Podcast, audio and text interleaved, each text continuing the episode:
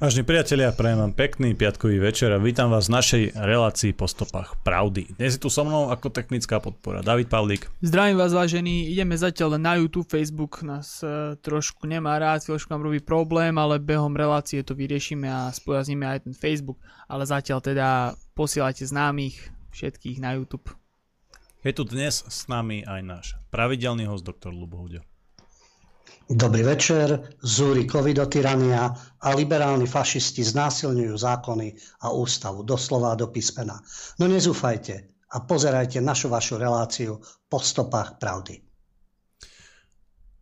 Tradičná otázka, čo ste robili, čo ste zažili, čo máte nové. David, ja som si všimol, že ty si musel mať dosť program, keďže v pondelok nebola uh, relácia ty si písal na Facebooku teda, že si mal nejaké pracovné povinnosti. Čo si vytvoril, čo si zažil, alebo aké hodnoty si, hodnoty si priniesol Slovensku? Bol som v Detve na takom výlete pracovnom, točili sme tam s Mirom Sujom, robili sme také video, určite ho mnohí možno aj videli. No a som si to tak vypočítal, časovo som to aj stíhal, no ale som si to asi zle vypočítal, lebo keď sme chodili tam hore po kopcoch, kade, hmm. tade točili sme, tak sme ten čas trošku pretiahli a potom ten pondelok som už teda nestíhal, čo sa vám ospravedlňujem ale ďalší týždeň určite bude, takže sledujte potom tú kultúru. A, a tak, bol som v Brezne, takú prechádzku sme si dali na takú rozhľadňu. Brezne, ako s nejakým zámerom pracovným, alebo len tak, to sme išli po ceste, ceste, tak hej. sme to dali, hej, no. Po, tak, tak, pek, taký pekný výstup, celkom jednoduchý, len my sme to dali v celkom eh, časovom sklze, to je ešte pred tým točením, takže, takže to bolo také športové trošku. Podpolanie, Detva a tak ďalej, to je Pecka. asi nadherný región, by som povedal, fakt krásny a asi si bol možno aj rád, že si tam išiel pracovať, lebo mal si tam možnosť naštíviť. Inak od nás z Kežmarku je tá cesta tam dosť taká, akože hociaká. Mm, taká krkolovná, úplne, je, že, že žalúdok ti poprevráca, takže, ale potom to stojí za to. Ale už keď to spojíš aj s tou prácou, tak je to fakt, že super. Ne? super. Inak by si tam asi vyšlo, tak nešiel. Ne? Aj počasie vyšlo, aj všetko, čiže paradička. Tak, tak, to je top. Lubo, čo ty, čo máš ty nové, čo ťa zaujalo, čo si videl, čo si zažil? No, na papeža som nebol, takže hm. neviem, či je to minus alebo plus. A s covidom nemám problém zatiaľ a dúfam, takže e, to je tiež v poriadku.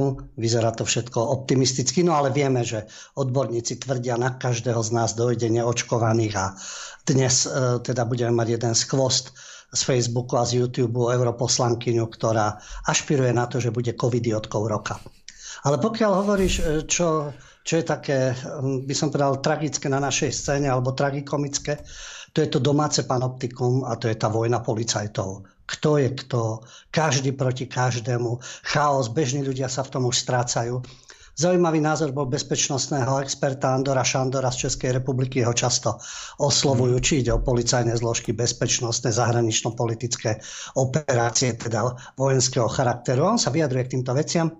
A teraz takisto e, na to panoptikum, nad týmto slovenským panoptikom, pokiaľ ide o policajné zložky, prokuratúru, vyšetrovateľov, žasne, že to ešte nezažil vo svojom živote niečo také, či v Českej republike alebo na Slovensku, čo sa teraz deje.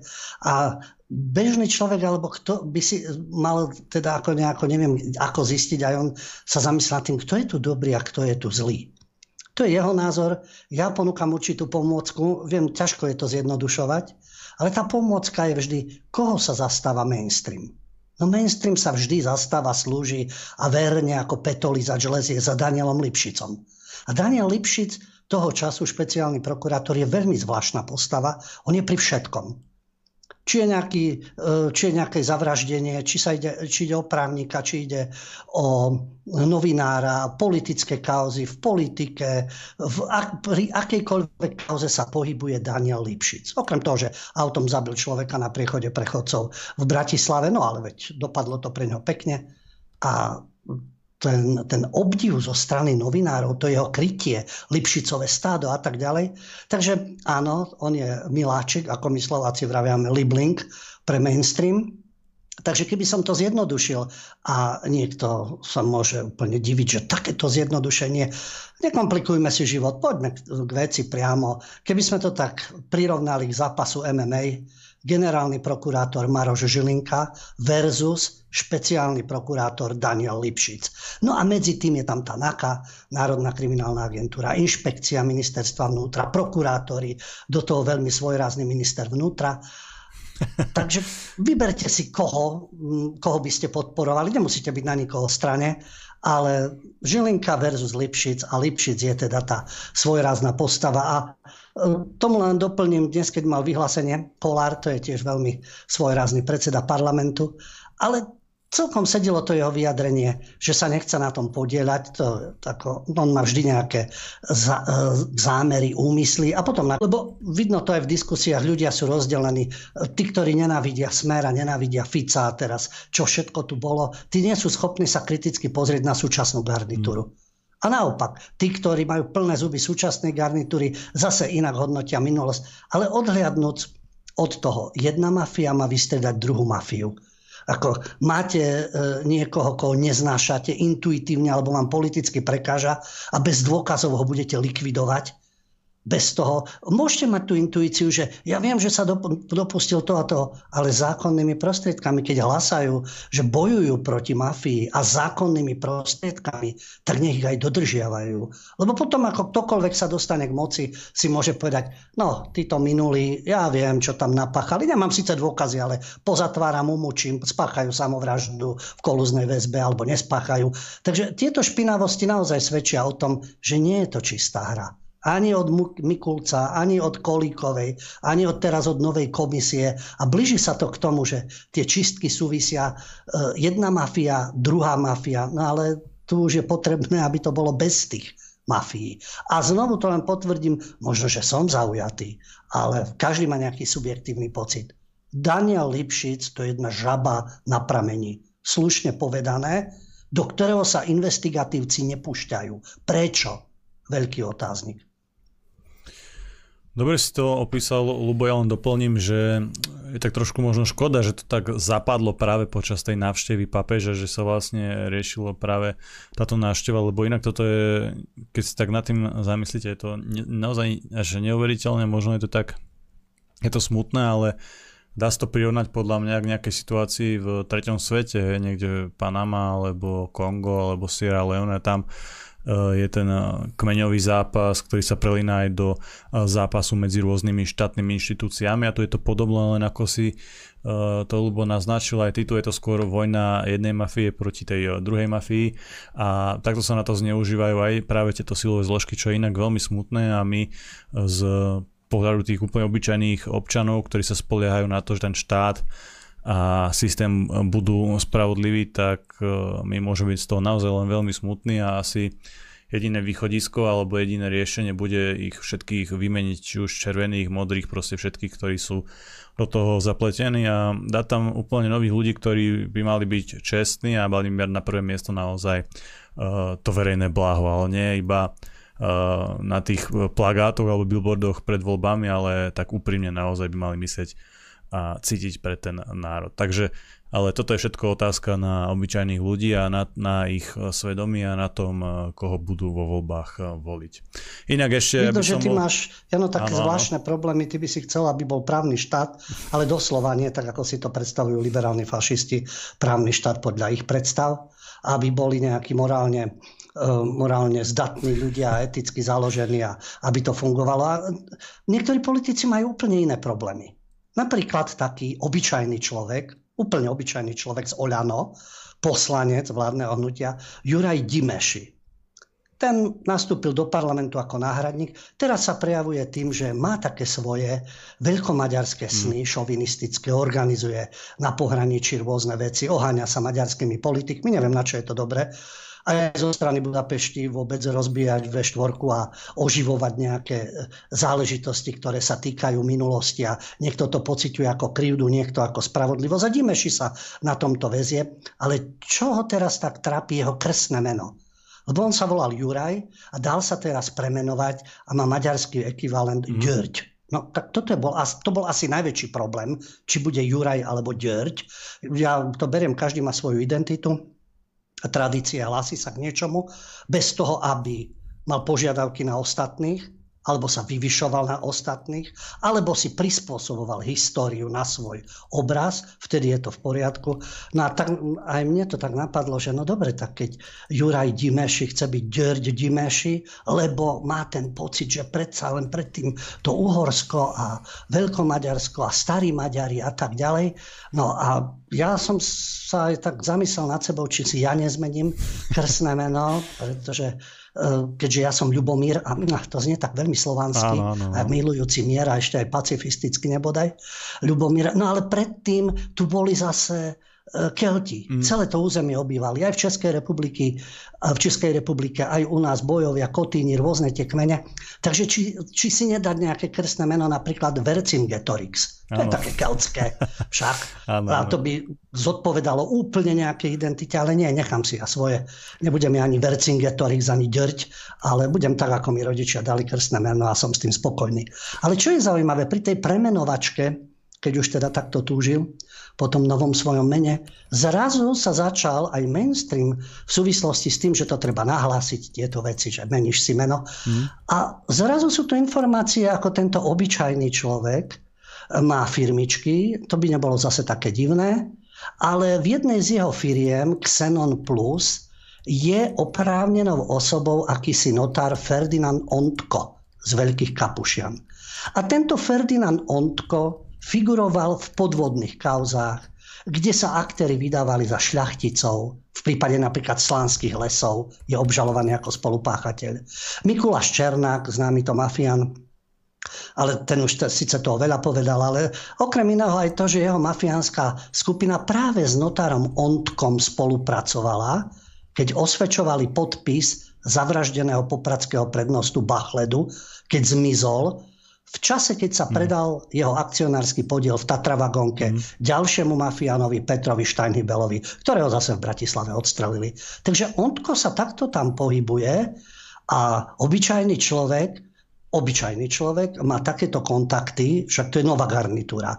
No stále hovoríme, že mafia predtým, však psycho ex-premiér o tom neustále hovorí. A toto sú zase nové figurky. Len tak, a takisto pre zaujímavosť, keď nová mafia je takisto napojená na rôzne zdroje, eurofondy, Timešio spoločnosť Xenon, ktorá je zapísaná v registri partnerov verejného sektoru, v 2018 dostala eurofondový príspevok na školenie o finančnej gramotnosti vo výške 210 tisíc eur od rezortu školstva, čiže od nás, samozrejme daňových placov, eurofondy a podobne. No a jednou z platených školiteľiek, platených, tak nebude zadarmo, cez tieto eurofondy a v rámci tejto firmy Xenon bola Judita Ontková, dcéra tohto notára, ktorá je zároveň Dimešiho partnerkou. Zaujímavé však všetko tieto kombinácie, kto s kým a cez postel cez osobné kontakty a cez peniažky. No a tí, čo tu stále peniaže, ale tá stará mafia, tak sa pozrite aj na týchto. A tak ako ty hovoríš, jednu aj druhú, preč od týchto korít. Aj obyčajných ľudí, aj tých, ktorí nasávali doteraz. Inak lebo mne to príde strašne, že zmena toho mena, ako on má nejaké svoje dôvody, ja to chápem, rešpektujem, ale stále mi to príde ako súčasť nejakého takého politického marketingu, lebo prečo si to meno nezmenil už skôr, ale práve teraz, keď práve on zvádza zápas s tými starými maďarskými stranami práve o maďarského voliča. To je pre mňa trošku taká záhada, ale ak by to bolo naozaj tak, tak je to uh, naozaj otázka na tých maďarských voličov a na tom, že či mu budú uh, dôverovať alebo nie. Inak tento poslanec má celkom dobré názory, čo sa týka nejakých konzervatívnych tém, v tom akože sa s ním veľmi častokrát súhlasím, ale práve ako ty si povedal, uh, tá jeho, ten jeho jednoducho pohľad na históriu a to, ako ju on interpretuje a dezinterpretuje, dezinterpretuje bohužiaľ stupňuje napätie medzi, medzi blízkymi národmi, ktorými sú Slováci a Maďari, medzi susedmi. E, vôbec tomu nerozumiem, pretože Slováci a Maďari by teraz mali naozaj držať spolu, pretože sme konfrontovaní výzvami zvonku z rôznych strán a práve tým, že budeme spolu, tak sme oveľa silnejší. Práve tá stredná Európa, tá V4 a takí ľudia ako aj e, Juraj Gimeši niekedy tú, túto jednotu alebo túto spoluprácu podkopávajú a rozbijajú, čo určite nie je ani v záujme Slovákov, ani v záujme Maďarov. Čiže ja chápem, že, len, že to ja, ako ja chápem, že on za, zapasu, zapasí nejak o tie hlasy maďarských voličov, ale dúfam, že mu to tí maďarskí voliči jednoducho splatia adekvátnym spôsobom, pretože toto určite nie je v, ani v ich záujme, ani v záujme Slovákov. To je, hovorím, problém aj Orbánovej politiky, že s tou maďarskou kartou tak e, bojuje o tú pozíciu vo vzťahu k Bruselu a čo aj v súvislosti napríklad s papežom, dnešnú našu tému máme, ako jeden z pracujúcich na Luniku 9 sa vyjadril a rovnako aj minister školstva, pán Pápež, keď bol aj v Budapešti, aj tu. Všade tu sú tlaky, takže rozohrávať dnes nejakú kartu s vysídlenými a dalo by sa historicky debatovať o tom, čo to bolo, ako to bolo a rozohrávať karty nejaké z 19. storočia a začiatkom 20. a nárokovať si na niečo, tak e, to je, myslím si, v tejto situácii pomilené a tieto veci už treba uzavrieť. Či si Juraj alebo Ďrť, to je úplne jedno. A Prejdeme asi k našej rubrike Libioti, Covidioti a odvážlivci. Môžeme, dúfam teda, iba doplním také, také prianie, že verím, že bude viac odvážlivcov, Lubo. Vždy sú aj v jednom, aj v druhom tábore sú ľudia a treba na nich upozorniť, aby sme vedeli, e, kto je kto, alebo ako sa moderne hovorí, who is who. No je tu fantastická ponuka, ten, kto mm, má taký problém, že jeho deti nejak nie sú dostatočne vzdelávané, tak e, pokiaľ sa vám zdá, že na slovenských stredných školách sa nehovorí o LGBT plus témach a že mnoho mladých ľudí nemá prístup k overeným informáciám a že chýbajú v školských osnovách, už len to nám chýba, nič iné, príbehy LGBT ľudí, tak poďte to zmeniť. Existuje totiž program Duhové vzdelávanie, a môžeš pôsobiť na škole. To je tak, taký nábor na určitých ľudí, aby cez dúhové vzdelávanie do škôl, zatiaľ stredných, možno, že to bude aj v materských škôlkach nakoniec, LGBT témy prostredníctvom e, práce so žiakmi a študentmi. Po, je ponúkané školenie, duhový aktivizmus, vedenie skupinových stretnutí. Tam dostanete online monitoring, materiály, odbornú pomoc. Stačí, ak máte od 16 do 26 rokov, študujete na strednej vysokej škole a zúčastnite sa na tých školeniach. A potom musíte ako záväzok zorganizovať tri podujatia v priebehu 9 mesiacov, premietanie filmu, diskusiu, besedu a tak ďalej. Ak máte menej ako 18 a chcete byť takto aktívni, tak potrebujete súhlas rodiča. Na ten projekt je zameraný na stredné školy. A tie termíny školenia už e, sú vlastne, budú od 30. septembra do 3. oktobra v Kisaku. Ubytovanie strava je bezplatná. Zaujímavé, že na takéto aktivity sú peniaze. Dozvieme sa od koho. Aj cestovné je hradené. A ak je to prekážka, tak oni ti ho pokryjú. Inak, lebo ja ti do toho skočím, ja som si spomenul uh, raz na jednu debatu na nejakom mainstreamovom portáli tiež, kde vlastne nejaký uh, fact-checker, alebo ako sa oni volajú, vlastne vysvetloval, že žiadna LGBT propaganda neexistuje a už vôbec neexistuje na nejakých stredných a základných školách, kde by to vlastne takýmto spôsobom vtlkali uh, deťom do hlav. A teraz sa vlastne potvrdzuje teda, že ten fakt checker asi šíril hoax, alebo neviem teda ako to v skutočnosti je, lebo toto mi naozaj príde ako tvrdá, možno že až primitívna LGBTI propaganda. No, práve preto, že to asi chýbalo niekomu, tak treba zautočiť. E, samozrejme, opäť z našich, z norských peňazí, pretože to dlhové vzdelávanie je v rámci programu ACF Slovakia. To je Active Citizens Fund. To je finančná pomoc Islandu, Liechtensteinska, Norska, členským štátom Európskej únie, Európskej únie. A tento program ACF Slovakia na Slovensku spravuje nadácia Ecopolis v partnerstve s nadáciou otvorenej spoločnosti. Hm. Ale on filantrop neexistuje. A karpatskou nadáciou. No a v rámci toho sa financujú veci. To je finančný mechanizmus EHP, Európskeho hospodárskeho priestoru až do roku 2021 a norský finančný mechanizmus na programové obdobie.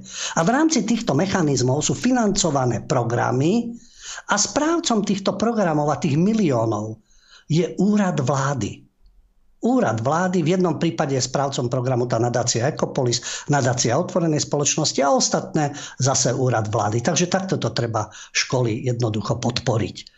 To je názorný príklad libiotizmu. Ďalší príklad libiotizmu zase tam, kde je vzor demokracie a kde to, kde to teda špičkovo funguje, a to sú Spojené štáty. My sme sa už predtým bavili vzhľadom aj na tvoje športové zameranie, alebo e, moje zameranie na jeden druh športu, ktorý teda e, sledujem, keďže ostatné, je to vec kusu, ostatné ma nudia, takže NFL, americký futbal, Teraz, keď sa odštartovala nová sezóna, už sa to konečne podarilo. Lebo vždy na začiatku je americká hymna. Ale teraz, keď bol aj slavnostný výkop e, na Floride v Tampa Bay, boli dve hymny, aj černožská. Ja dúfam, že bude hispánska, azijská, euroamerická. Zatiaľ Počkaj, je americká, černožská. Znova som do toho skočil, lebo čo to znamená? Skáč, skáč. Černožská hymna, čo tam dali nejaký jazz alebo Michaela Jacksona, alebo čo to nie, vlastne, nie, nie, lebo ja som nie. nepočul. My sme je to, to v kultúre spomínali. Je to moja akože nejaká asi zaostalosť alebo primitívnosť alebo extrémizmus. Ja som ešte černožskú hymnu nepočul, nepočul a neviem, čo to je černožská hymna. No tak ti to vysvetlím. To je totiž to skladba Live Every Voice and Sing pozdvihneme všetky hlasy a spievajme. V, tisíc, v roku 1900 to napísal aktivista James Weldon Johnson ako báseň a zhudobnil ju jeho brat. A tá pieseň mala oslavovať Lincolna a to oslobodenie Černochov e, spod toho otroctva, ktoré bolo. No a táto balada zhudobnená sa stala černožskou hymnou a teraz táto skladba znela na začiatku a znie na začiatku zápasov v tejto sezóne. No, už keď bol super pohár, čo je pre Američanov ako najväčší sviatok, už vtedy to spievala Elisha Keys, no takže jednoznačne z ich sféry a šéf ligy Roger Goodell, Goodell v rámci NFL e, toto rozhodnutie, že bude černovská hymna pred začiatkom zápasov, e, tvrdí, že áno, je to správne, pretože, a to je pravda, drvivú väčšinu e, v, tej, v tých mužstvách sú černosy ale drvivú väčšinu quarterbackov, tých rozohrávačov predstavujú bieli. Takisto rôznych asistentov, trénerov a tak ďalej. Ale na tej samotnej ploche, tí, ktorí tam behajú a majú tú svoju úlohu, je pravda, že tam sú väčšinou černosy. Ale oni to spájajú teda s útlakom, neviem akým útlakom, keď aj Gudel hovorí, že musia hrať aj túto vec, lebo to je o tej situácii, ktorá je, a to je o tom, o nerovnosti a útlaku černožských hráčov, trénerov, zamestnancov. Tí černožskí hráči sú milionári. Oni výjdu, častokrát jak z Luniku 9, niektorí, hmm. keď pozerám, keď výjdu, uh, nie všetci bývajú v nádherných domoch, potom, keď sú z toho, z toho futbalu milionári a takisto so súrodencami a v rôznom tom obydli a drogy a, a tak ďalej. A keď sa chcú z toho dostať, idú do armády alebo hrajú perfektne futbal. Áno, sú aj právnici, obamovci, ale značná časť týchto chlapcov tým športom a majú na to predpoklady, však sú rýchli, dynamicky, prípadne silní, ale tam zarábajú obrovské peniaze. Aj tréneri, ktorí sú, aj fanúšikovia. Takže aká diskriminácia? To nie je za Lincolna. Dnes sú to najbohatší ľudia, ktorí zarábajú, ak má ten talent a nezraní sa, a môže byť aj tréner, môže byť aj tým quarterbackom, môže byť na akejkoľvek pozícii. Väčšina vlastníkov sú bieli, no, týchto mústiev, ako tí, ktorí vlastnia tie mužstva. Ale oni môžu robiť akúkoľvek kariéru. Len čo je zaujímavé, keď svojho času protestovali niektorí tí hráči, Jeden to teda no. začal, San Francisco quarterback, ktorý tam už nie je Colin Kaepernick, keď si kľakol a podobne, lebo černovských kriminálnikov strieľali policajti a aj čierni policajti, aj bieli, ale jednoznačne máme tu tie skupiny nedotknutelní, nesmie sa na kriminálnikov strieľať a podozrivých. No a on keď to začal, tak vtedy, vtedy to bolo ešte e, vlastne v 2016, keď pri hymne nepovstali alebo kľačali a dvíhali ručičky, a Goodell vtedy tvrdil, že každý by mal pri hymne stať, ale tých hráčov nepotrestal. A NFL sa má venovať športu a neplie sa hmm. do politiky. Zrazu už je iný názor. Takže je vidieť, že Libioti sa prispôsobia. No ale potom je to aj iná atmosféra a je to, e, pretože americký futbal je pre Američanov, to je pomaly jak náboženstvo. V piatok hrajú školy, v sobotu univerzity a v nedelu je teda NFL. A pri tých rôznych príležitostiach samozrejme e, sa prejavujú rôzne nálady a univerzitný futbal, odkiaľ potom idú samozrejme tí najlepší do NFL, no tak pri tých univerzitných hrách amerického futbalu teraz je počuť na, na tribunách masový pokrik fuck Joe Biden. Aj, aj, aj, nie fuck Trump, fuck Joe Biden. Oj, oj, tak to už Netreba je... prekladať. Neviem, lebo či si pamätáš, že mal raz taký tiež úlet, že mal nejakú debatu s nejakým Černochom alebo Afroameričanom, či ako sa to teraz hovorí a a Biden, mu, a Biden mu povedal, že nie, nie je čierny, keď volí Trump alebo niečo také. A tým v podstate aj naznačil to, že on je o dosť populárnejší medzi touto komunitou a to ukázali samozrejme aj e, výsledky volieb, ale celkovo, e, celkovo aj v tých e, ďalších skupinách, že vlastne prevládol nad tým Trumpom, ale už sa to asi zrejme otočilo. No tak či to bolo v Texase alebo v Karolajne, keď boli zápasy, E, týchto state univerzity a rôznych univerzit, no tak tam tí fanúšikovia teda Lubo, prosím ťa, skús zopakovať, skús zopakovať posledné dve vety, lebo si nám teraz vypadol. A? No takže to, čo si spomínal, Joe Biden je teraz momentálne nepopulárny a prejavuje sa to, či je to v Texase alebo v Caroline na zápasoch tých e, štátnych univerzít a rôznych univerzít. Tam teda fanúšikovia vykrikujú hanlivo na adresu Bidena. Je to aj na účte The Typical Liberal na Instagrame, to je meme stránka a tam má sledovanosť 2,5 milióna ľudí. A Bidenovi vyčítajú aj Afganistan a ten odchod z Afganistanu, ale aj to, čo predvádza s covidom, ako povinne musia byť hmm. štátni zamestnanci, mu, musia byť očkovaní alebo mať týždenné testy na koronavírus a týka sa to 80 miliónov Američanov, zamestnanci federálnej vlády, externí spolupracovníci. No a teraz podľa uh, ankety denníka Washington Post a serveru ABC News je s Bidenom spokojných 44% Američanov. Vyslovene nespokojných je 51%. Ale naše médiá to neuvádzajú. Samozrejme, lebo e, keď nejde o Trumpa, takisto sa e, robil samostatný prieskum Emerson College, kde e, podľa tohto prieskumu by Donald Trump vo voľbách 2024 tesne porazil Bidena, ak by hlasovali proti sebe.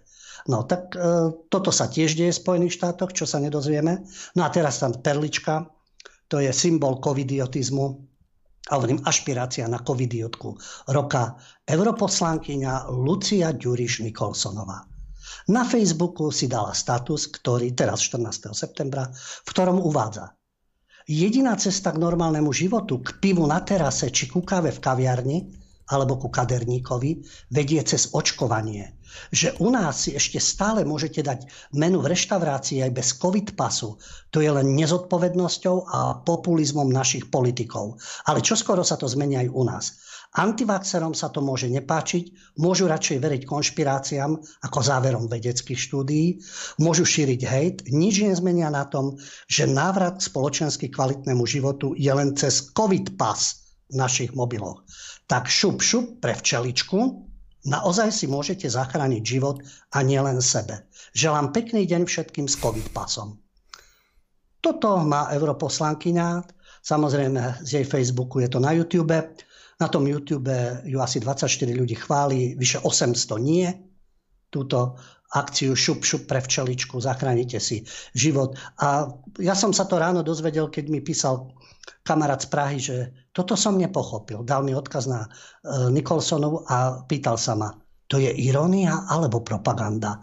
No, nie je to irónia. Žiaľ, je to taká pacientka, ktorá má tisíce, desať tisíce voličov a takto sa nám všetkým vyhráža. Bez covid pasu si nič nezaslúžiš a nikam nepolezieš, lebo v Taliansku, vo Francúzsku ona prišla z Paríža a tam je to už tak, že si ani kávu nedáš na terase, lebo covid pas. Neuveriteľné, ale covidiotka roka v plnej kráse alebo v, no, v plnej tragédii. Je ešte iba takže september. Pre takže... človeka sa to zdá, že to je humorné vystúpenie. Ja by som, Lubo, ešte nehovoril o covidiotoch roka, lebo je ešte iba september a ty nevieš, že čo nás prekvapí. Už si to spomínal, že pápež odišiel a vidíme, že e, tie okresy menia veľmi rýchlo farbu a uvidíme teda ešte do konca roka, že ako sa to vyvinie. Potom si dáme samozrejme nejakú anketu, nejakú súťaž, covidiot, libiot, odvážlivec a tak ďalej.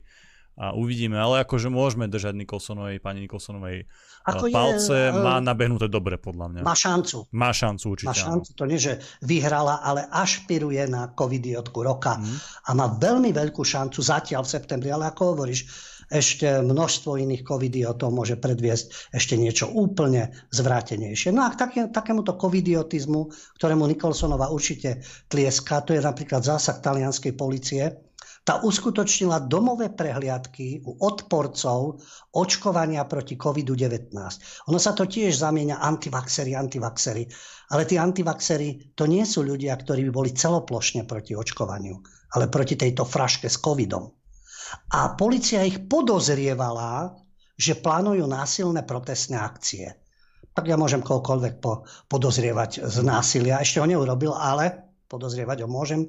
Takže v Miláne, v Ríme, v Benátkach, v Padove, v počítačoch hľadali samozrejme dôkazy. A to je hnutie Novax. A oni sú organizovaní na Telegrame a majú aj taký kanál Basta diktatúra, koniec diktatúry.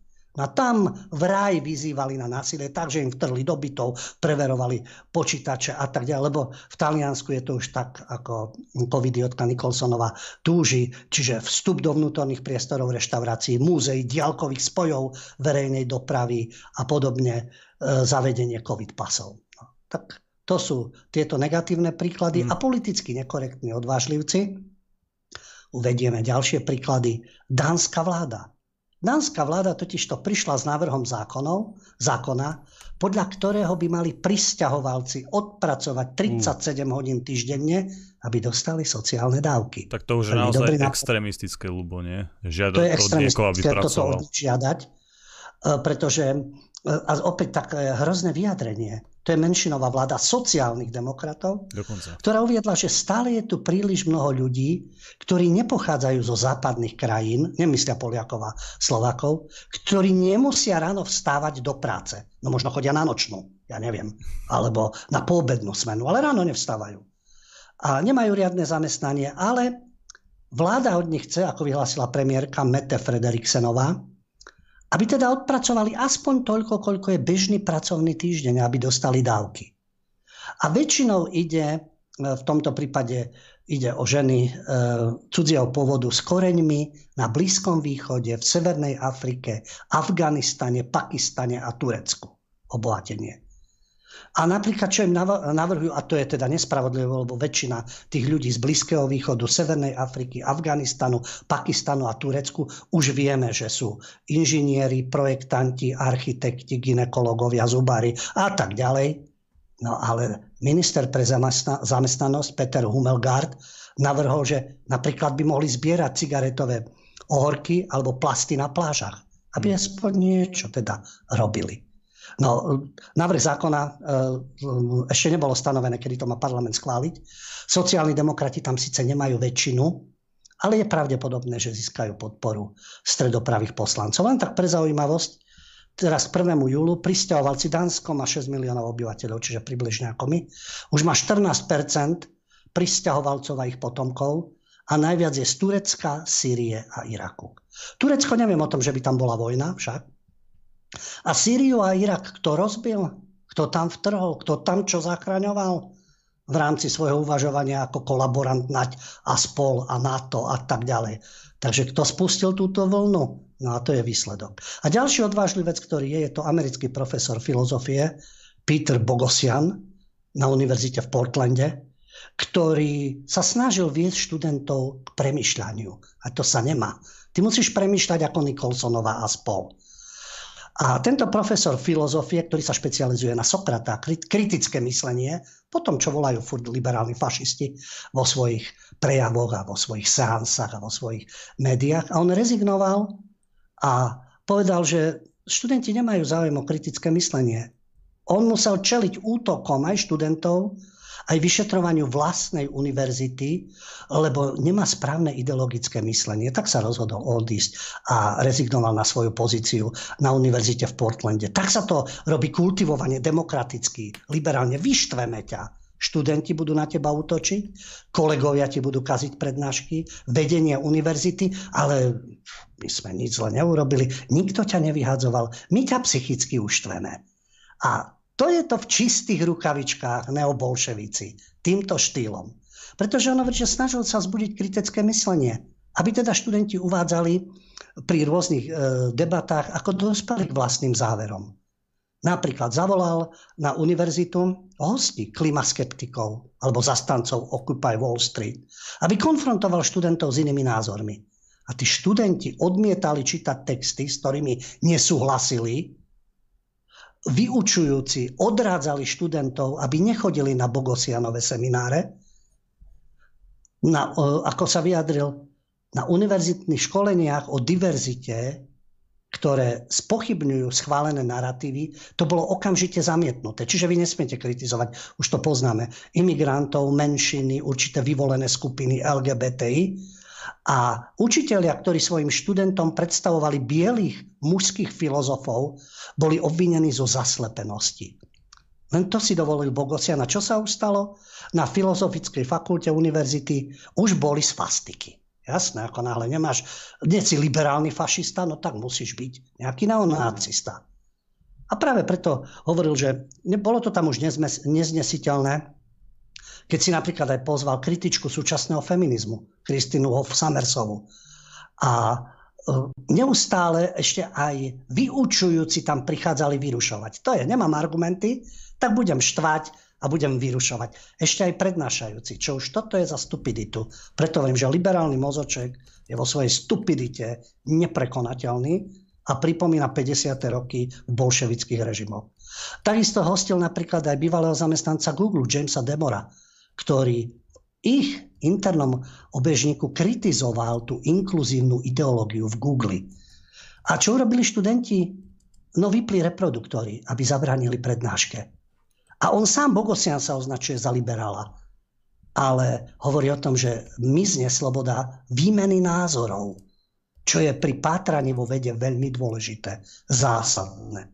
Takže Bogosian patrí medzi týchto odvážlivcov, no ale výsledok je, že E, posluchacké, ináč sa to nedá nazvať, lebo uvažujúci kritickí študenti by mali argumenty a tešili by sa na tú debatu. Nie, oni budú vypínať reproduktory, budú vyrušovať, zavolajú si vyučujúcich a takto sa presadzuje teda to kritické myslenie. Lebo trošku si ma nepotešil, keďže sme nemali odvážlivcov uh, zo Slovenska, aj keď sme niečo možno naznačili, ale aj uh, situácia v Dánsku alebo tie kroky dánskej vlády sa mi páčia, pretože ja si myslím, že dostávať niečo len tak zadarmo, zvlášť keď sa jedná To je inšpirácia. Áno, Vieš, čo, presne, to je môže to byť inšpirácia, motivácia. A čo sa týka akademickej pôdy, mnoho našich vysokoškolákov, pokiaľ to nie sú liptardi a libioti, by mohli hovoriť o svojich skúsenostiach, ako je to na univerzitách. A pokiaľ ide o prednášajúcich, myslím si, že tu sa dosiahlo krásne štádium, že vysoké, vysoké školy sú vyčistené kádrovo vyčistené, kde sú už len papagáje súčasného systému. Tak to tiež svedčí o úrovni školstva. Dobre, lebo aj tak už máme 3 čtvrte na 9, ale dáme si teraz e, prestávku, po ktorej prejdeme k hlavnej téme. Vážení priatelia, ja vás vítam v ďalšej časti našej uh, dnešnej relácie po stopách pravdy. Na úvod tejto časti by som rád urobil reklamu ďalšej uh, novej super knihe. Ide o Temné storočie od docenta Ivana Mrvu. Docenta Ivana Mrvu môžete poznať aj z našich relácií, je to historik, je to docent, teda naozaj špičkový odborník, ktorý sa v tejto publikácii zameral práve na 17. storočie, ktoré bolo plné bojov s Turkami, rôznych stavovských postaní a teda obsahovalo množstvo dramatických e, udalostí a koho zaujíma história, najmä história Slovenska, naše dejiny, naša minulosť, tak ten určite uh, by si túto knihu mal kúpiť, pretože Ivan Mrva je nielen uh, ako naozaj špičkový odborník, ale aj veľmi uh, sa dobre čítajú jeho texty, jeho publikácie, takže uh, kniha publikácie je určite aj pútava. Dobre, lebo ja ti teraz dávam po tejto reklamnej vsúke naspäť slova, môžeme prejsť aj na hlavnú tému. Našou hlavnou témou je pápež na Slovensku, ale začneme s pápežom aj v Budapešti. Môžeš pokojne aj politicky nekorektne sa vyjadriť na hlavu katolíckej cirkvi, pretože tento pápež František alias Jorge Mario Bergoglio je e, veľmi svojrázny pápež. A v akom slova zmysle nech si každý vysvetlí po svojom. To nie je uražanie viery, to nie je znevažovanie kresťanstva alebo e, v tomto prípade nejakých, e, nejakých predstaviteľov, ktorí sa skutočne obetovali pre ľudí, vychádzali v ústrety a pomáhali či už sociálne alebo duchovne národu svojmu a svojej pospolitosti.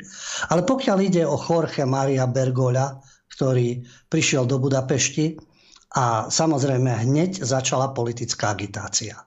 Keď vyhlásil, že Maďarsko si môže zachovať svoje kresťanské korene aj pri otvorenosti k potrebným. No naražal samozrejme na premiéra Viktora Orbana, ktorý zastával názor, že migrácia z moslimských krajín to nie je práve prínos a nielen pre Maďarsko. Takže otázka imigrantov, otvorenosť potrebným, mohli by sme definovať či tí potrební majú taký krásny vzťah aj k tým, ktorým otvárajú hranice, ktorým umožnia, aby žili v miery v tých krajinách, aby sa potom radikalizovali, pretlačali svoju vieru a kašľali na, nejaké, na nejakú otvorenosť. Ďalší faktor, ktorý musí byť pochopiteľne, keď sa stretol pápež s biskupmi a v Maďarsku a samozrejme so zástupcami židovskej komunity, kde poukázal na hrozbu antisemitizmu, ktorá stále koluje v Európe aj inde. No, e, tá hrozba antisemitizmu sa zvýšila v západnej Európe tým, čo predvádzajú radikálni moslimovia. Trošku si to protirečí. Otvorte sa potrebným, keď sú medzi nimi moslimské dávy, fanaticky oddané svojej viere. A potom sa zastáva Bergoglio židovských komunít, na ktoré oni útočia. Či v Berlíne, či v Paríži. E, francúzski židia by o tom mohli hovoriť, čo s nimi stvárajú moslimovia na uliciach a všade kade. Takže a takéto krásne spolunažívanie je možno v časopisoch. Alebo vo Vatikáne si to predstavujú. Ale od praxe sú odtrhnutí. A keď sa Bergoglio alias pápež František vyjadril, že najlepší spôsob, ako antisemitizmus zneškodniť, je podporovať bratstvo. Myšlenka je to pekná, áno, bratstvo, nech sa páči, ale potom treba aj z druhej strany, dajme tomu, e, pokiaľ ide o judaizmus, pokiaľ ide o islam, či sme my pre nich kafírovia, gojovia, alebo sme pre nich bratia. A to sa netýka len kresťanov. Jednoducho človek, ktorý nie je židovskej viery, alebo a nie len viery, ale ani pôvodu, lebo tam sa to spája aj etnicky a rasovo, pokiaľ ide o židovstvo. A pokiaľ ide o moslimov, do akej miery, tak ako sme počas Osmanskej ríše boli neveriaci psi a ďauri a podobne. No a teraz sme kafíri a gojovia. Takže to bratstvo musí byť vzájomné. Lebo jeden brat sa môže aj rozkrajať, keď ostatní na ňo z vysoka kašľú. A keď slúžil omšu na Medzinárodnom eucharistickom kongrese v Pešti, tak použil symboliku kríža. A hovoril o tom, že kríž zasadený v zemi nám ponúka, aby sme boli zakorenení, ale aj rozpína paže voči všetkým ramena. Takže máme si držať svoje korene, ale nie obranársky, a aby sme čerpali teda s prameňou, ale otvorili sa aj smedu mužov a žien našej doby. Opäť to veľmi krásne znie áno, mať otvorenú náruč pre ostatných, len e, v rámci tej náruče, aby ten dotyčný nechápal tú nároč, že tebe sa priviniem, ale tak, že ťa zrazím na kolena a budem nad tebou dominovať a vládnuť časom. A mám trpezlivosť, lebo naše detičky pribúdajú, my sa dostávame do politických strán určitých, máme svoje požiadavky, máme svoje mešity, máme svoje záujmy a v prvom rade máme my svoje korene. Pretože oni majú vždy svoje korene. Či je z Kamerunu, Gabunu, Nigérie, či je z Maroka, z Alžírska, z Turecka, z Osírie. Oni tie svoje korene si držia. A veľmi silno. A my máme také tie vlažné korene a otvorená náruč a nebyť obranársky, ale to by musel byť trošku iný svet a trošku iní tí, ktorí prichádzajú do Európy. Nie všetci, pochopiteľne, ale značná časť. Stačí sa len pozrieť v Litve, v utečeneckých táboroch, čo stvárajú medzi sebou. Šikana, prostitúcia, násilie a kasty. Afričania sú nižšie, vyššie sú Sýrčania, Libanonci a tak ďalej. Takže toto sú také vznešené veci, ktoré majú len ako práve európske národy majú byť tí, ktorí otvárajú náruč a majú kašľať na vlastné korene a tí, ktorí sa na nich vália, tak tí určite ich nebudú vytrhávať aj s tými koreňmi. Naopak, Niečo zase naznačil maďarský premiér a veľmi šikovne, keď Bergoľovi venoval kópiu listu z 13. storočia, v ktorom uhorský kráľ Bela IV. vtedajšieho pápeža Inocensa IV. žiada o pomoc v boji proti Tatárom. Sice to je 13. storočie, hovorí sa o Tatároch, ale to mali byť Mongólia. Je o tom rôzny výklad, že to boli v podstate mongolské hordy, ale to je jedno. Ale uhorský kráľ žiada pápeža o pomoc, aby chránil svoju kultúru a svoje národy a podobne. A nie 13. storočie, nie, no samozrejme, že je 21. Len tí, ktorí sa hrnú do Európy, uvažujú ako v 13. storočí. Od obriezky až po vraždy z octi, a šáriu a no-go zóny a tak ďalej. Len s mobilmi v rukách, pochopiteľne, a s počítačmi. No, potom prichádza Bergoglio na Slovensko a opäť tu máme vyvolené skupiny a Luník 9. Luník 9 prihovára sa rómskej komunite indoslovenskej a opäť sú tam pekné veci, ktoré hovorí v prihovore. Napríklad, súdy a predsudky len zväčšujú vzdialenosti. Súdy a predsudky určite. Ale negatívne skúsenosti pomáhajú brániť sa, byť pripravený na ohrozenie. A tých negatívnych skúseností je veľa, žiaľ. Viac ako pozitívnych. A za to nemôžu tí, ktorí majú tie skúsenosti. Česť výnimkám. Rómov, teda Indoslovákov, vyzval k poctivej práci, dôstojnosti, zarábania si na každodenný chlieb a v budovaní vzájomnej dôvery. A tým sa prekonáva strach a rany z minulosti. Poctivá práca, zarábanie si na každodenný chlieb a vzájomná dôvera. Opäť úplne obstojí, slova krásne. A prekonávanie strachu. No, častokrát majú strach príslušníci väčšiny, ktorí sa ocitli v menšine, oproti tomu, čo stvára menšina, ktorá sa ocitá v určitých oblastiach vo väčšine. A ten strach nie je vzájomný, tam je jednostranný strach. Len zo strany teda nie rómskeho obyvateľstva. A poctivá práca zarábanie si na každodenný chlieb. Tak by to malo byť. Ale čest výnimkám. Lenže koľkých sa to týka. Tu máme slovenského europoslanca Petra Poláka, ktorý si potrpí na svoju identitu a korene, ale tak je to správne, ale aj ostatní máme na to právo. A ten zase tvrdil, že pri prvom osobnom stretnutí s pápežom Františkom alias Bergoľom na medzinárodnej puti Rómov v 2015 vo Vatikáne počul slova, že Rómovia stáli v centre pozornosti cirkvy. A dnes sa tie jeho slova naplnili na Luníku 9. V centre pozornosti cirkvy by mal stať každý človek. Bez ohľadu však na farbu pleti, rasový pôvod a podobne. Kontrast, ktorý tam nastal, to si asi Polák nevie vysvetliť. Rómsky kráľ Robert I. Botoš sa stretol s Bergoľom na Lunisku 9, na Luniku 9 a daroval svetému otcovi masívny zlatý prsteň zdobený briliantmi a obrazom Madony. A na klope saka mal zlatú kráľovskú korunku vykladanú drahými kameňmi. Tak ako to je? To väčšinové obyvateľstvo Botošovi umožní, aby prosperoval a mal peniaze a mohol sa oháňať vzácnými darmi. A na druhej strane to, že na Luniku 9 e, sú ľudia, ktorí e, žijú v takých podmienkach, že v jednom byte živorí 14 a 16 Indoslovákov. V čom sú tie obrovské rozdiely? Za to môže väčšinová spoločnosť? Za to môžu gadžovia? Kto za to môže? Ako si žije Robert I. Botoš? A ako si žijú Indoslováci na Luniku? Treba aj od seba začať. A nielen oháňať sa církou a pseudorasizmom a podobne. A Výsledok. Luník 9 od začiatku sa hovorilo Potemkinovská dedinka. Čistilo sa dlhé týždne, upravovalo peniaze do toho, vyšli. Dali si námahu z mainstreamu, z mainstreamu, si dali námahu z jedného denníka a prišli na Luník 9 deň po návšteve Bergoľa. Len 24 hodín a už sú všade odpadky. Hromadia sa pri bytovkách. E, samozrejme, kto za to môže? Keď sa pýtali miestnych obyvateľov, kto ten neporiadok urobil, povedali, tu robia chlapi elektrické vedenie, to je ich robota, ich bordel. My s tým nemáme nič spoločné. Takže tí tam navážajú odpad. A to kričal Indoslovak e, z balkóna. No a tí, ktorí to tam počuli, ktorí robili, sa len rozosmiali a povedali, no, že to, čo montujú, tie rozvody, tie vydržia maximálne mesiac. Hmm.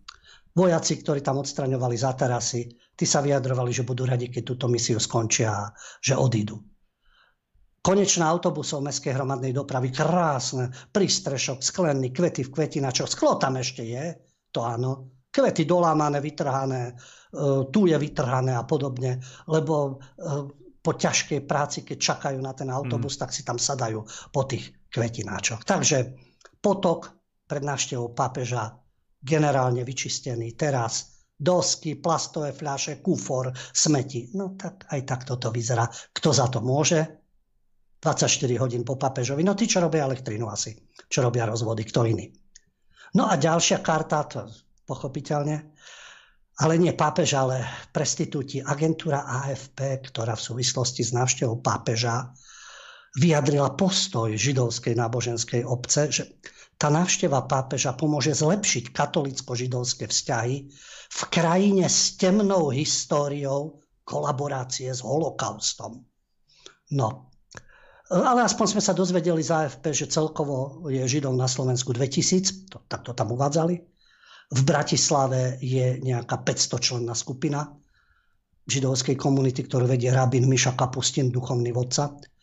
A dozvedeli sme sa opäť, e, čo sa stalo na Rybnom námestí, kde bola synagóga, no odstranili ju komunisti. V 69. sa zbúrala, aby uvoľnila miesto pre most SMP. Nech sa páči, komunisti. Učenie, ktoré vzniklo od koho? Od Karola Marxa a spol a Politruci a tak ďalej a Bela Kuhn alias Bela Kohn a Rosa Luxemburgová ospravedlnia sa niekedy oni ostatným národom, Nemcom, Slovakom a podobne. Už keď. A komunisti im to zničili. Ich učenie, ich protagonisti historickí. No ale samozrejme, že opäť tu máme problém so Slovákmi, lebo slovenský think tank však vieme komu slúži, zverejnil, a to AFP uvádza samozrejme, agentúra zverejnil teda prieskum, že 51% z tisíc opýtaných Slovákov, to boli nejakých, tých tisíc bolo veľmi zlých Slovákov, lebo viac ako polovica si myslí, že Židia majú príliš veľkú moc a tajne kontrolujú vlády a inštitúcie na celom svete. No, prečo si to myslia? Určite je to obmedzeno za neznalosť, pochopiteľne. A či ich je 2000 alebo 500, na začiatku sme spomínali jedného človeka, ktorý je pri všetkom a takisto je z ich obce. Tak je jedno, či je 2500 alebo koľko, ale kde sú, kde sedia a prečo robia to, čo robia. Takže zlepšenie vzťahov musí byť vzájomné a musí vychádzať aj z toho, aký vzťah máme ku gojom. Ako sme sa správali k tomu národu historicky. Na čom všetkom sme sa podielali. A potom si vyčítajme historické veci. A nielen propaganda, propaganda. No ale kto je pápež František eh, Bergoglio? No sú rôzne názory. Podľa Brigity Šmegnerovej, to je bývalá ministerka financí Slovenskej republiky, napísala úvahu, či je pápež František socialista. Pretože, a dala otáznik pre istotu, pretože Fra, František demonstruje solidaritu s ľuďmi v najväčšej núdzi, asi pomáhal upratovať ľudí 9, a demonstruje kritický postoj k súčasnému kapitalizmu. Takže podľa Šmgnerovej si vyslúžil od amerických konzervatívnych kruhov prezývku marxista a týždenník The Economist ho vyhlásil za nasledovníka Lenina. Ona ho definuje ako kritika neoliberálneho kapitalizmu a neoliberálnej ideológie, pretože pápež František hovorí o tom, že Áno, právo na slobodu podnikania a trhu áno, ale nemôže stať nad právami národov a dôstojnosťou chudobných. Takisto perfektná myšlienka. Čo by nie? Ako je západná spoločnosť postavená na individualizme a individuálnej zodpovednosti. Takže pápež František nie je marxistom, ale či je socialistom, nechajme to otvorené. No a potom dospieva, dospela aj k tomu, že môže byť aj zelený pápež, lebo nechal si meno František podľa svätého Františka z Asisi. Čiže medzi jeho priority budú patriť sociálne aj ekologické otázky. Takže aj klimaticky je fajn. Prijal Gretu Thunbergovú, prijal Čaputovu, ešte aj to je tam spomínané. Takže je to úžasné. Takže tento socialista, zelený a tak ďalej, je zaujímavé, že o tom píše práve Brigita Šmegnerová, ktorá bola za komunistov vedeckou pracovníčkou, pôsobila na Vysokej škole ekonomickej a bola vedúcou odboru pre makroekonómiu ekonomického ústavu SAU, hovoríme o 70. 80. rokoch.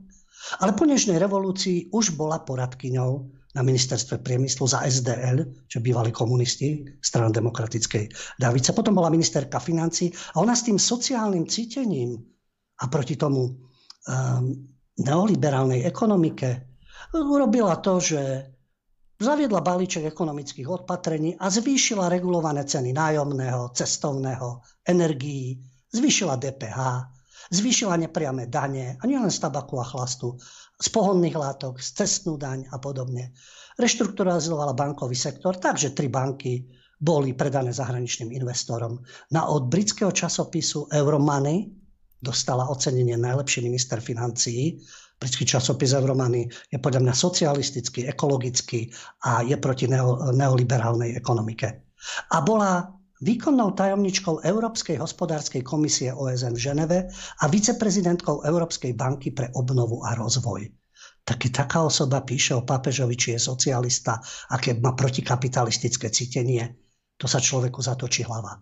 Ďalšia odborníčka, Irenka Biháriová, progresívna, tvrdí, že pápež je progresívec pretože vyzdvihuje témy, ktoré sú súčasťou liberálnych politik a preto je taký nepopulárny. Alebo čo je príčinou jeho nepopularity. Socialista, zelený, marxista, pokračovateľ Lenina a liberál. Áno, pretože Biháriova tvrdí, že liberalizmus nie je prúd, ktorý sa zameriava na odboj proti cirkvi. A naopak teológia všetko je na lepšom poriadku a ide o prostredie, kde sa ponúkajú aj hodnoty, ktoré ponúka katolická církev. Tak to hovorí Biháriová o postoje slovenských liberálov, postoji slovenských liberálov k církvi. A takisto hovorí o tom, že je úžasný, pretože ide o uplatňovanie rovnosti, solidarity, klimatickej krízy a podobne, zväzky párov rovnakého pohľavia. No a tým pádom vlastne to sú zmeny, o, ktorým, o ktoré ide aj progresívnym. Takže naopak, práve pápež František je ten, ktorý otvára podobné témy ako progresívci. A ona je z toho nadšená. No, máme jedno hodnotenie, druhé a do tretice nech si už každý môže vytvoriť svoj obraz. Je tu arcibiskup Carlo Maria Vigano. Carlo Maria Vigano je talianský rímsko-katolický duchovník, arcibiskup, bývalý vatikánsky úradník a diplomat Svete, Svetej stolice. Je na dôchodku 2016. V 2018 zverejnil list, ktorom obvinil pápeža Františka a ďalších vysokých úradníkov a amerických biskupov, že dlhodobo vedeli o obvineniach zo sexuálneho zneužívania proti kardinálovi McCarrickovi a držali nad ním ochrannú ruku. V prípade pápeža potom ešte pridal obvinenie, že napriek znalosti týchto obvinení, ktoré boli proti McCarrickovi znesené, dotyčného zbavil trestov, ktoré na McCarricka ešte uvalil Benedikt XVI. A zaradil tohto McCarricka, tento socialista, zelený liberál, medzi svojich vplyvných poradcov. A práve preto Carlo Maria Vigano ho vyzval k rezignácii. No samozrejme, že nič také sa nestane. A Práve preto tento talianský rímsko-katolický duchovný a diplomat a vatikánsky úradník hovorí otvorene o tom, aké plány sú. A hovorí o dipstate a dip církvi, čiže v pozadí sily, ktoré sú jasné židojašterí, zelení, mimozemšťania a hlúposti, ktoré psychoexpremier dokáže vyplodiť. Vigano asi vie o tom podstatne viac. Ale na ukážku hovorí, Spojené štáty európske, nekontrolovaná imigrácia, znižovanie miest, zrušenie odborových zárok, zrieknutie sa národnej a štátnej suverenity, jednotná mena, kontrola občanov pod zámienkou pandémie, znižovanie počtu obyvateľov pomocou vakcín s novými technológiami nie sú súčasné vynálezy. Je to výsledok plánovanej, organizovanej a koordinovanej akcie akcie, ktorá sa jasne prejavuje, že sa dokonale drží scenára pod jedným vedením. A vtedy pochopíme, že súčasné udalosti boli zamýšľané s cieľom dosiahnuť určité výsledky. Záujmy v prospech istej malej časti ľudstva s nevyčísliteľnými škodami pre väčšinu. A spomína bankára Jamesa Warburga, ktorý v 50. hovoril určité veci. Skupinu Bilderberg, Davida Rockefellera v 91 kam to všetko vedie? No a Bergoglio.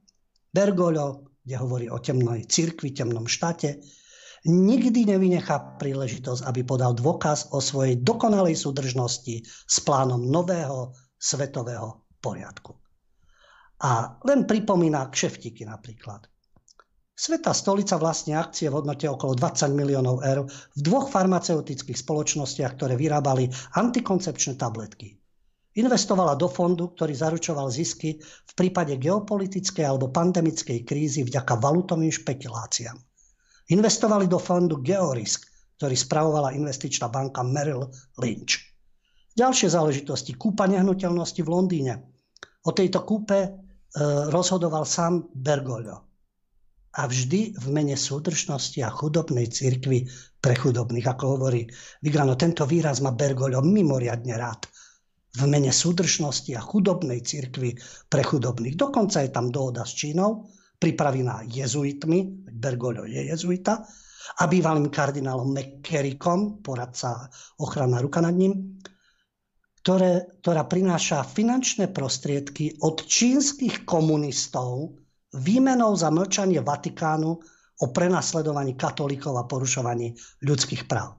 A takisto hovorí Vigano aj o imigračnom podvode, kde z priemyslu príjmania migrantov e, profitujú nie len rôzne firmy a organizácie, ale aj vatikánske komisie a biskupské konferencie, ktorým štáty poskytujú finančné prostriedky na príjmanie nelegálnych migrantov. A Carlo Maria Vigano napokon končí túto svoju úlohu, úvahu. Jorge Mario Bergoglio, Bergoglio plní úlohu, ktorou ho poverila globalistická elita. Predstavuje univerzálne náboženstvo na podporu nového svetového poriadku. Či sa už táto činnosť uskutočňuje s plným vedomím, zo strachu alebo pod vplyvom vydierania, nič neznižuje závažnosť toho, čo sa deje. Ani morálnu zodpovednosť tých, ktorí to podporujú.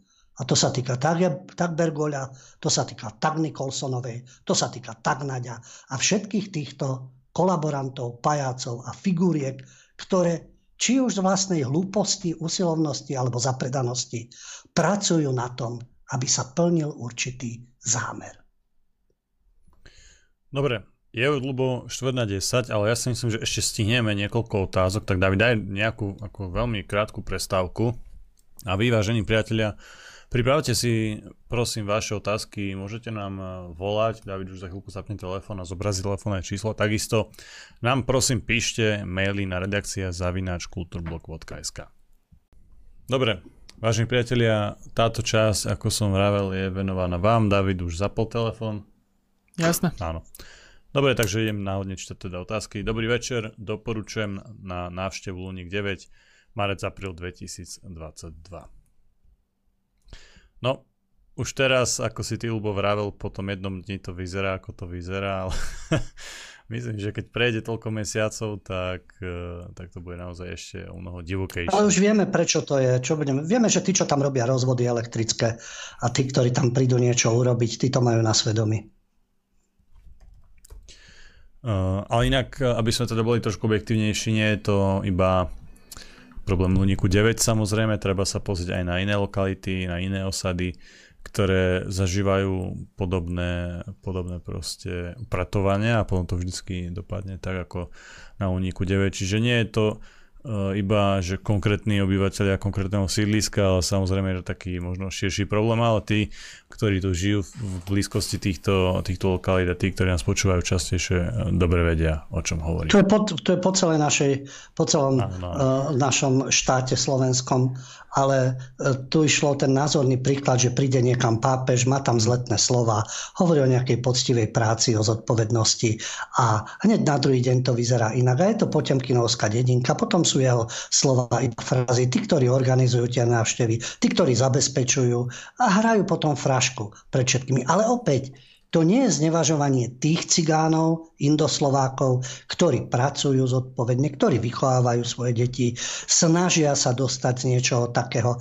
Ale pocti, keď je podnikanie, poctivá práca, to neznamená, že obchodujeme so štetkami v Anglicku, a teraz myslím s dievčatami, ktoré do toho nutia aj z vlastnej komunity, alebo s ojazdenými autami a podobne a potom prichádzame s peniazmi a zlatými reťazami.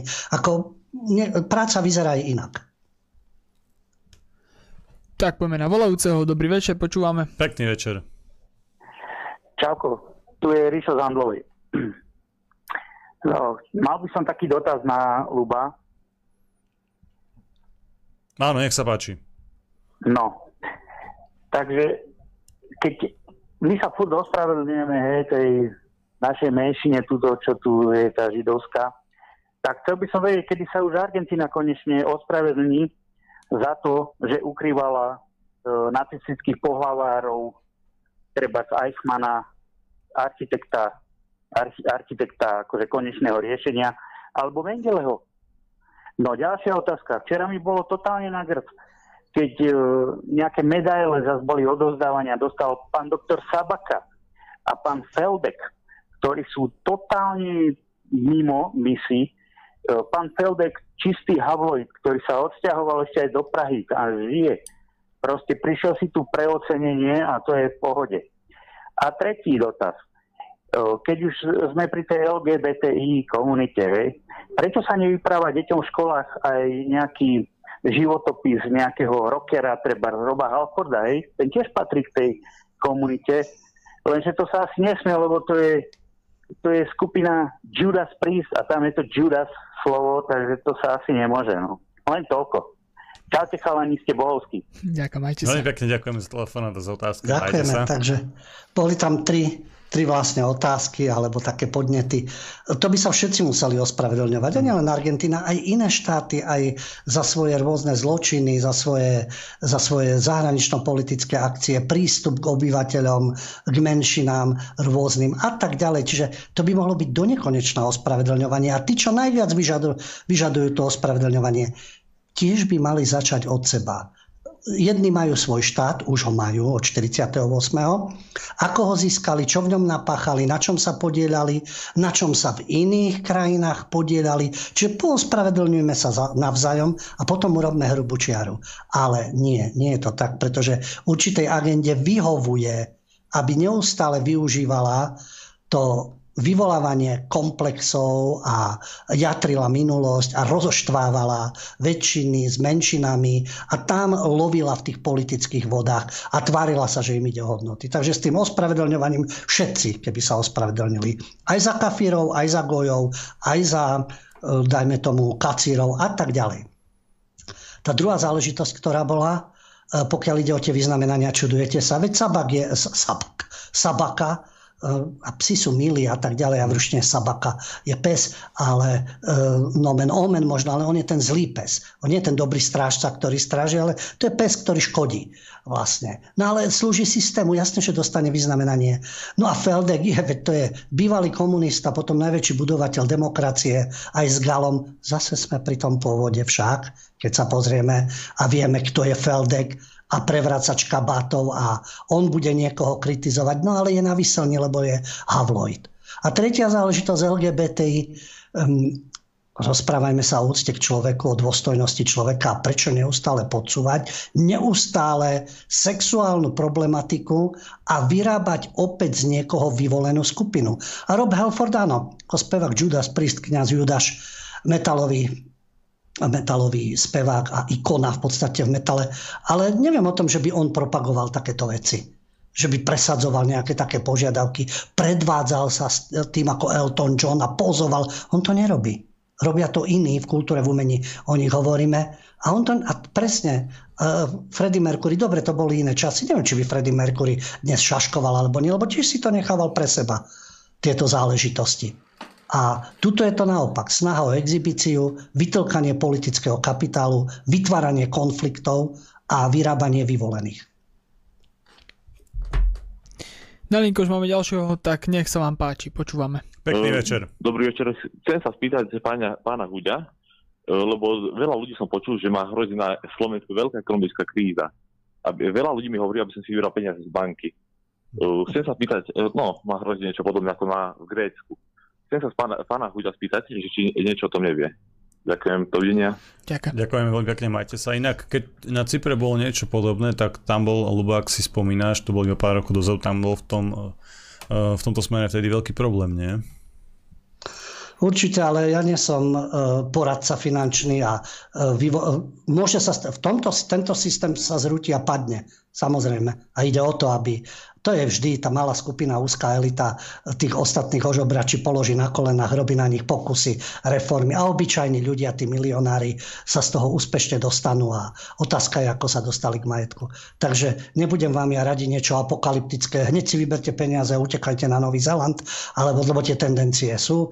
Eh, to, to už sú aj rebríčky, že ktoré krajiny prežijú, aj keď nastane, neviem, či klimatická apokalypsa alebo ekonomický páda. Takže tomto vám ja radiť nebudem, ale som si istý, že v tomto systéme je čokoľvek možné. Týka sa to ľudí, ktorí teda majú nejaké tie majetky, majú niečo na, ja neviem, či na účtoch, kladných knižkách. Môj prípad to nie, ale neberiem to sebecky.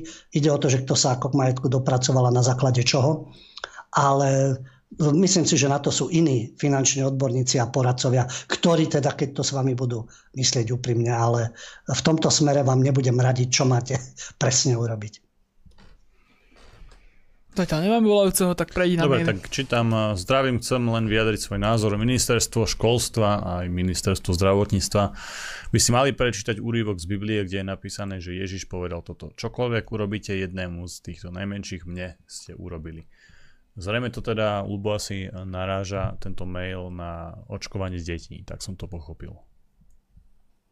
Neviem, e, no zrejme, zrejme áno, dá sa to takto objasniť, ale e, Darmo, že voľano sa tam oháňajú, akí sú veriaci a počujeme, že aj Biháriová ako progresívne témy, ktoré sú v rámci Vatikánu a v rámci katolíckej cirkvi. Čiže zrazu všetci ako keby mali Krista v srdci a teraz, no, keby sa podľa toho riadili, vieme v KDH, veď Lipšic bol v KDH, Zurinda bol v KDH, odtiaľ vyšli do SDKU a podobne.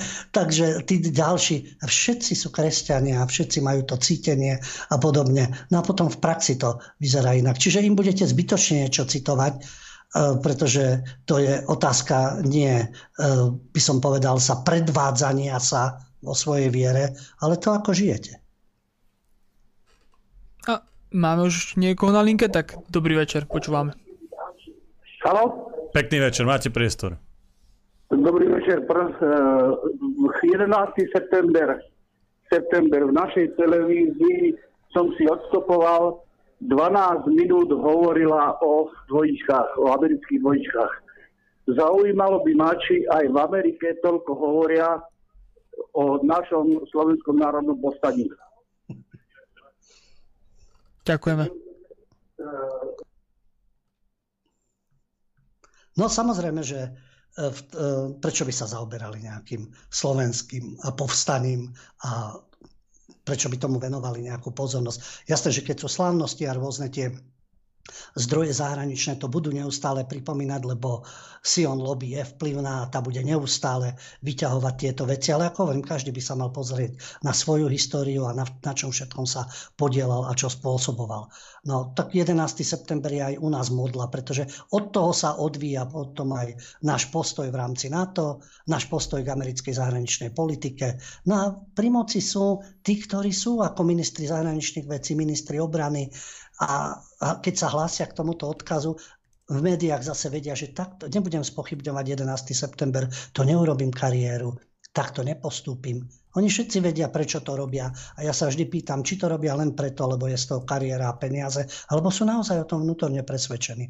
Alebo je to kombinácia aj aj. Dobre, David, už nie sú žiadne telefonáty, inak uh, aj v čete to zarezonovalo, zarezonovalo že si uh, odstránil nejakého frajera, RV sa volal, alebo niečo mm-hmm. také, tak ten profil. Ja som si všimol, David, ale že on tam bol pravidelne skoro každú reláciu a častokrát práve chválil aj moju, ale aj napríklad uhrikovú muskularitu, takže neviem, čo bol práve Tak to bol dôvod, slepý asi. Neviem, čo bol dôvod, teda prečo si sa s ním rozlúčil, ale ja som ho bral ako nášho štangasta, takže dostali smiechu od našej, našho správcu, ktorého tam máme, Veroniky, že, že niečo nie je v poriadku, tak ja už som aj neprešetroval, už som len mazal. Hej, dobre, tak verím teda, že nás aspoň Veronika je overenejšia ako áno, RV. Áno, áno, to je jasné, ale verím, že RV nás aspoň teda sleduje a už nemám možnosť sa zapojiť do chatu, ale to vôbec nevadí. Dobre, zase mi prišlo veľa mailov, čo sú čisté slovy a to tu čítať nebudem naozaj. Dbajte na to, aby tie e-maily boli tie otázky čo najviac vecné a stručné, lebo naozaj tu nie je priestor na to, aby sme riešili nejaké si dlhé správy. Ale dobre, teda ešte na, na záver by som rád znova pripomenul novú publikáciu Temné storočie od nášho známeho a priateľa Ivana Mrvu. Určite táto kniha stojí za to. Vážení priatelia, dnešný čas sme už dnes naplnili. Bol tu so mnou ako technická podpora David Pavlík. Majte sa pekne, nezabudnite, že zajtra sme tu znovu aj s špeciálnym hostom, takže buďte tu s nami, majte sa. Bol tu s nami aj náš pravidelný host, doktor Lubohudia. Tak ako vždy, ďakujem za spoluprácu v štúdiu. Technicky nič nezlyhalo, išlo to ako po masle. Vám všetkým za pozornosť, našim divákom. No a v pondelok sa počujeme v kultúre a v umení bez cenzúry a autocenzúry. Príjemný víkend, dovidenia, do počutia. Vážení priatelia, cvičte, športujte, vzdelávajte sa, študujte, vždy si overujte informácie, buďte kritickí, veríte hlavne vlastnému rozumu a naozaj porovnávajte si zdroje, overujte si mainstream, alternatívu a samozrejme aj kultúrblok, pretože si skutočne nemyslíme, že máme patent na rozum a patent na pravdu. Vážni priatelia, prajem vám dobrú noc.